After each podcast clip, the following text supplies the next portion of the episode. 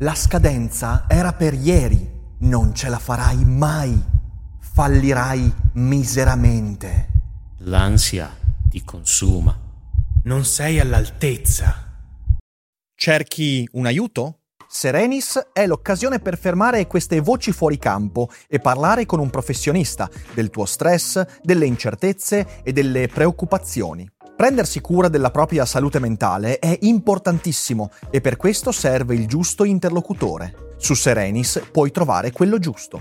Serenis è una piattaforma per il benessere mentale e una tech company che rispetta l'autonomia dei terapeuti e adotta un approccio serio ed empatico verso le tue necessità. Sei uno studente incerto, un professionista vittima di grande stress o una persona che fa fatica a costruire buone relazioni? La filosofia ti può dare un aiuto, ma Serenis è il compagno perfetto. E se usi il codice che trovi in descrizione, potrai iniziare il percorso oggi a un prezzo convenzionato.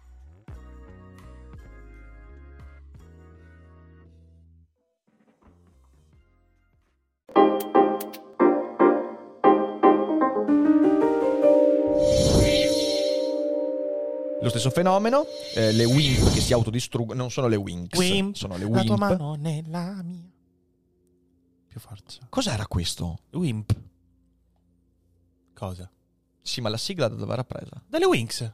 La tua mano Perché nella tu sai? mia. Perché tu sai la sigla delle Tu Winx? non mi devi chiedere queste cose, hai capito? Devi, devi- devi raccontarci qualcosa. Fede. Allora, se non mi sbaglio, le Winx erano subito dopo un cartone che io guardavo. Ah, quindi ti capitava. Eh, sì. Mm, Sì, sì. Era assolutamente non voluto. Raccontaci di più. No, no, in realtà no, Fede no. Per quello che dico io, boh, non, non lo so. Cioè, a volte no, ci stanno dei piccoli segnali. Mo non so se credete nel destino, dico pure quelli che ci seguono, se lo vogliamo chiamare destino, non, non lo so. L'intestino. L'intestino. Sì, L'intestino. sì, io credo nell'intestino. Eh, eh, quello... quello sicuro, quello sicuro.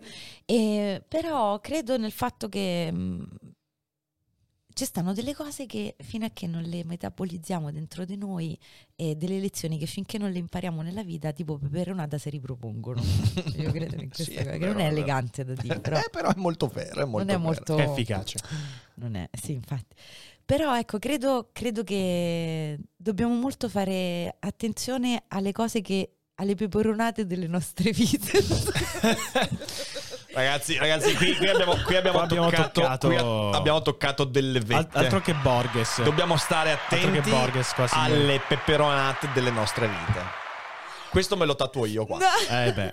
Tu ti tatui la mia ora di puntata. Sì, tutta Un- qua. un po' di sp- un po', però, però Viene vabbè, un po' sbilanciata. dico, sì, io invece sì. ho sta- sto aforisma. Però io l'ho già sentito in finzioni, se non mi Lì le peperonate, sì, sì, sì, Borges, le peperonate delle nostre vite. Sì, sì, sì.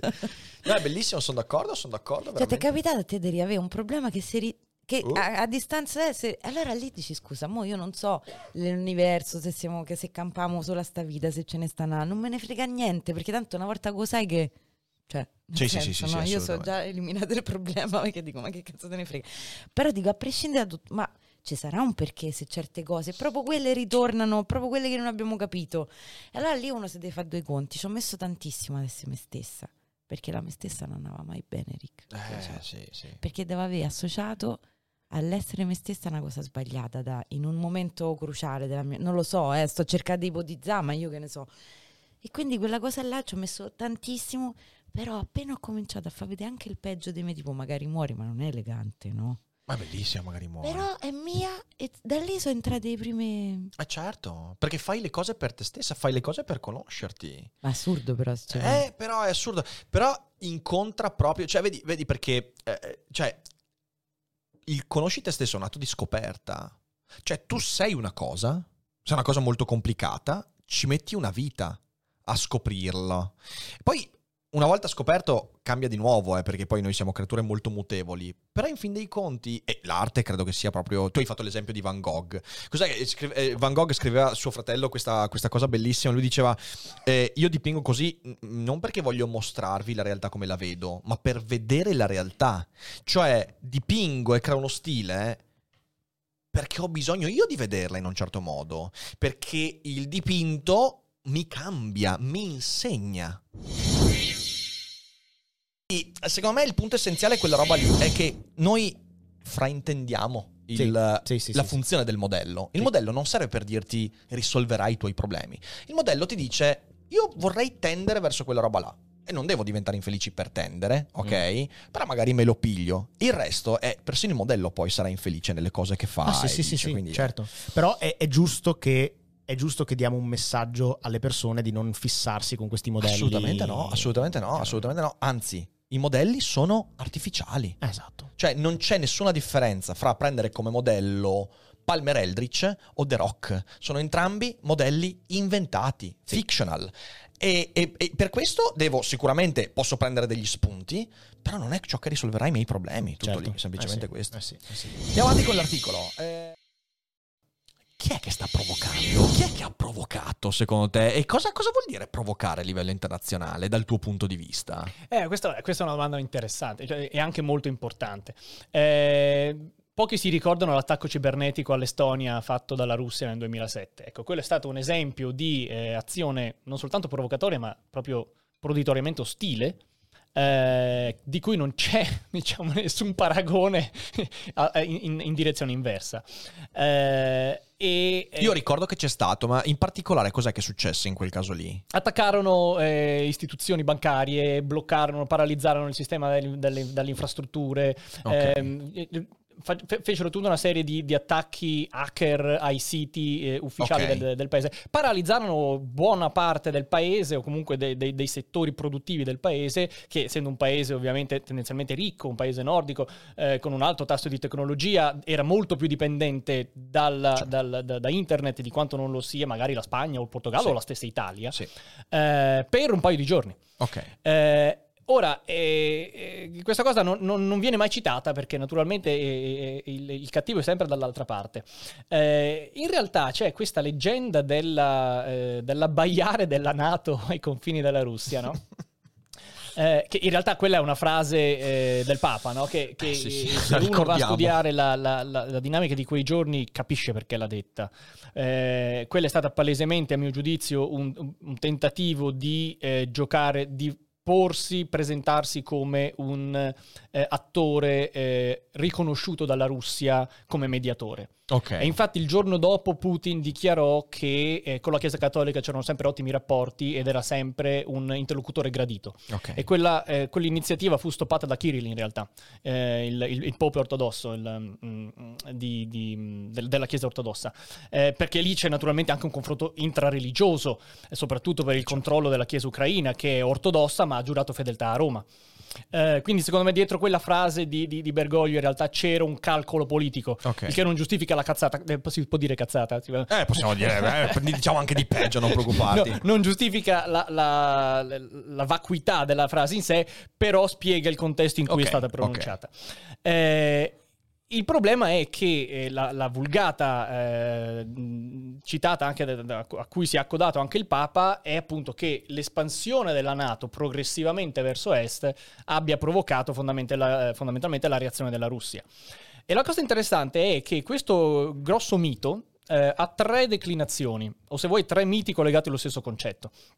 Eh, il primo è legato al famoso- alla famosa promessa di non spostare di un centimetro i confini della Nato oltre eh, il territorio tedesco. Eh, e in realtà, appunto, eh, il bello di, di- di fare lo storico è che si può ricostruire Certo. in che contesto è stata pronunciata quella frase, eh, chi l'ha detta e che cosa implicava e quali sono state le conseguenze. Eh, la storiella si può anche raccontare abbastanza rapidamente. eh, quella fu una frase pronunciata da James Baker, che era il segretario di Stato americano di eh, Bush padre. eh, nel febbraio, il 9 febbraio del 90 a Mosca, eh, a Gorbaciov. Eh, e eh, in realtà riguardava, eh, era in un contesto che non riguardava per nulla né la Nato né eh, l'espansione o comunque la, la- la- dimensione della sicurezza europea post caduta del muro, eh, ma riguardava l'unificazione tedesca. Mhm. Cioè la posta in palio era eh, la possibilità della Germania di riunificarsi e gli attori tedeschi e occidentali cercavano di capire come la Russia si sarebbe posta rispetto a questa questione. Eh, e, e, ricordiamo che il, il- il- il muro eh, era caduto alla fine del- dell'89, qui siamo già nel febbraio del 90, quindi erano mesi che andava avanti questo, eh, fondamentalmente questo negoziato diplomatico. Eh, in questi mesi le opzioni messe sul tavolo furono tantissime. Eh sì, certo. Eh, e quella, e in particolare quattro furono quelle del febbraio eh, di quell'anno, che secondo me è, imp- è giusto ricordare. Eh, due furono fatte dallo stesso Baker.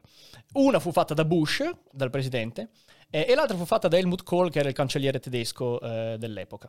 Eh, le- delle due fatte da Baker unilateralmente, in via del tutto ipotetica, una conteneva effettivamente l'espressione not one inch east. Eh, e però la cosa divertente è che eh, Bush eh, rigettò quelle certo. proposte. Cioè, quelle furono delle eh, ipotesi che eh, Baker unilateralmente e autonomamente fece a Gorbaciov, poi le riferì a Bush e Bush rifiutò di farne la base negoziale della proposta ufficiale americana e fece la sua proposta ufficiale, che era quella di far entrare la NATO nella, eh, cioè la, la Germania nella NATO con la garanzia che però le truppe NATO non si sarebbero spostate nella vecchia Germania Est, il territorio della vecchia Germania Ok. Est. Quello era tutto ciò che lui poi concesse ai russi. Eh, e non solo la presentò lui, ma fece pressione a Bonn perché la presentasse anche Kohl, che doveva di lì a poco recarsi a Mosca a sua volta. Eh, e qui ci fu il lampo di genio di Kohl, che in realtà ignorò completamente i suggerimenti americani a proposito dell'Europa ancella del- degli Stati Uniti. Eh, andò a, a Mosca e chiese conto a Gorbaciov di una frase che Gorbaciov aveva detto, e cioè che il futuro della Germania sarebbe stato scelto e deciso dai tedeschi.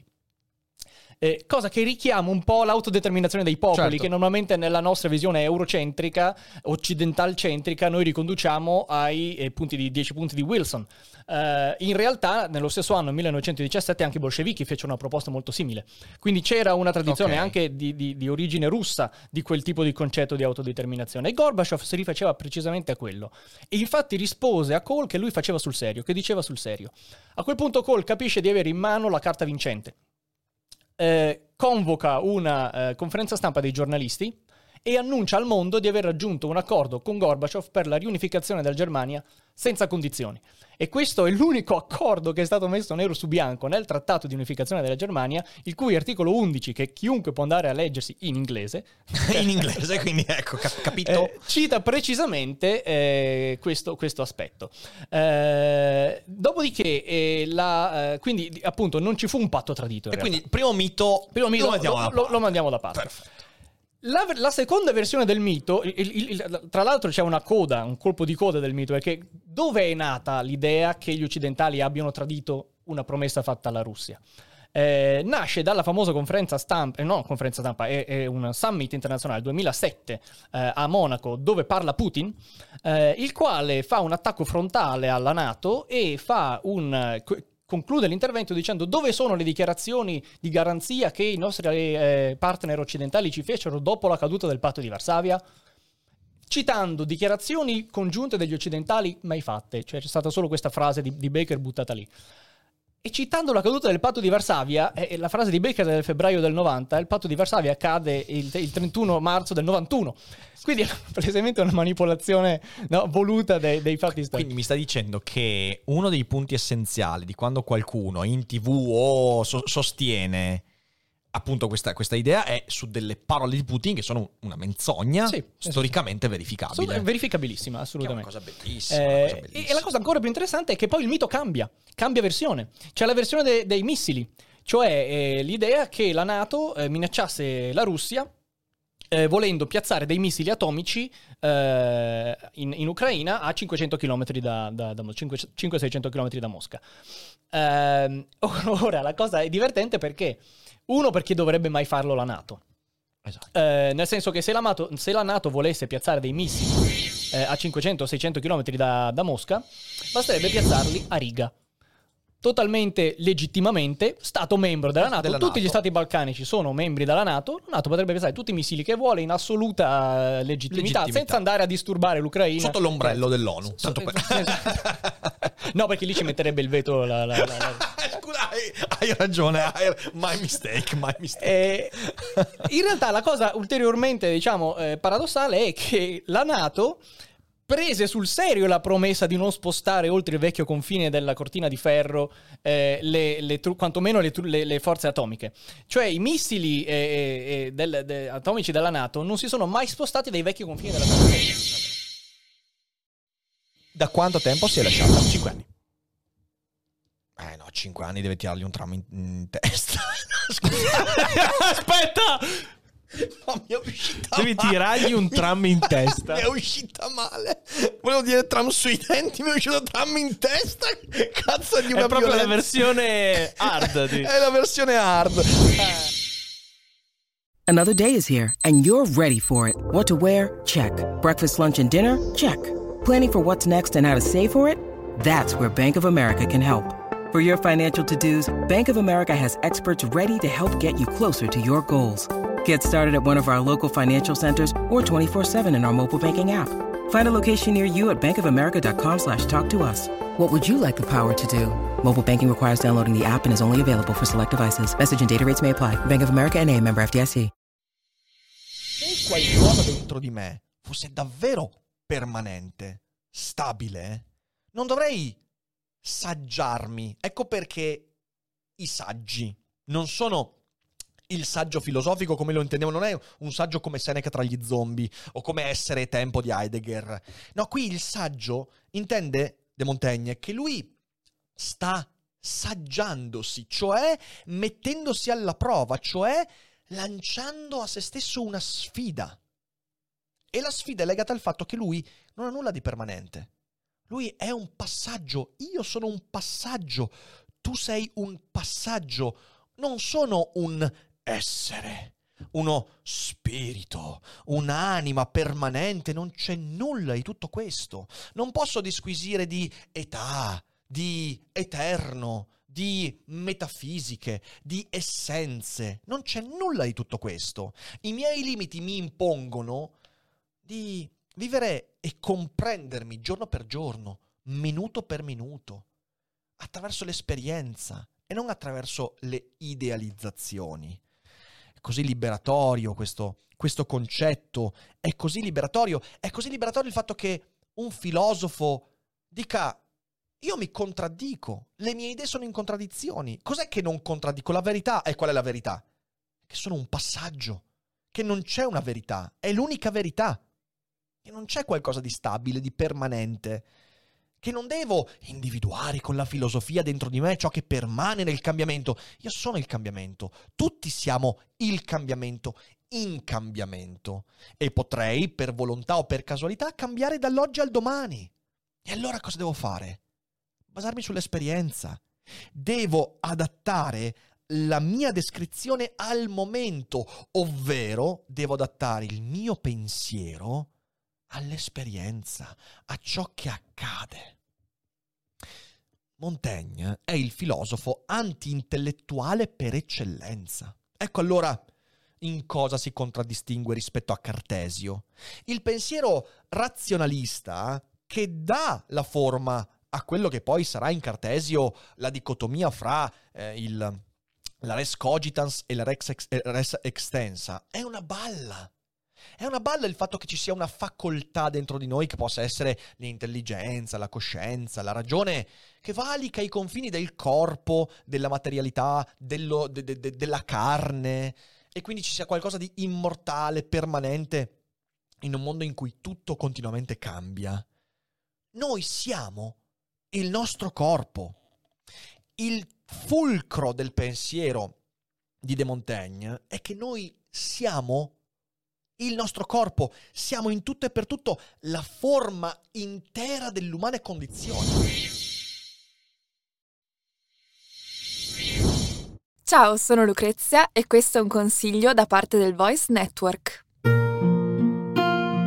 Che ci facciamo qui? Qualcosa deve essere andato storto mentre leggevo la mappa. Ma c'è qualcuno laggiù? Scusi, qui Alessandro. E Matteo. Dove possiamo trovare un podcast su storie fantastiche, gioco di ruolo e Dungeons and Dragons? Sotterranei dragoni, dice? E allora cercheremo questo Sotterranei Dragoni su tutte le piattaforme. Buona sessione!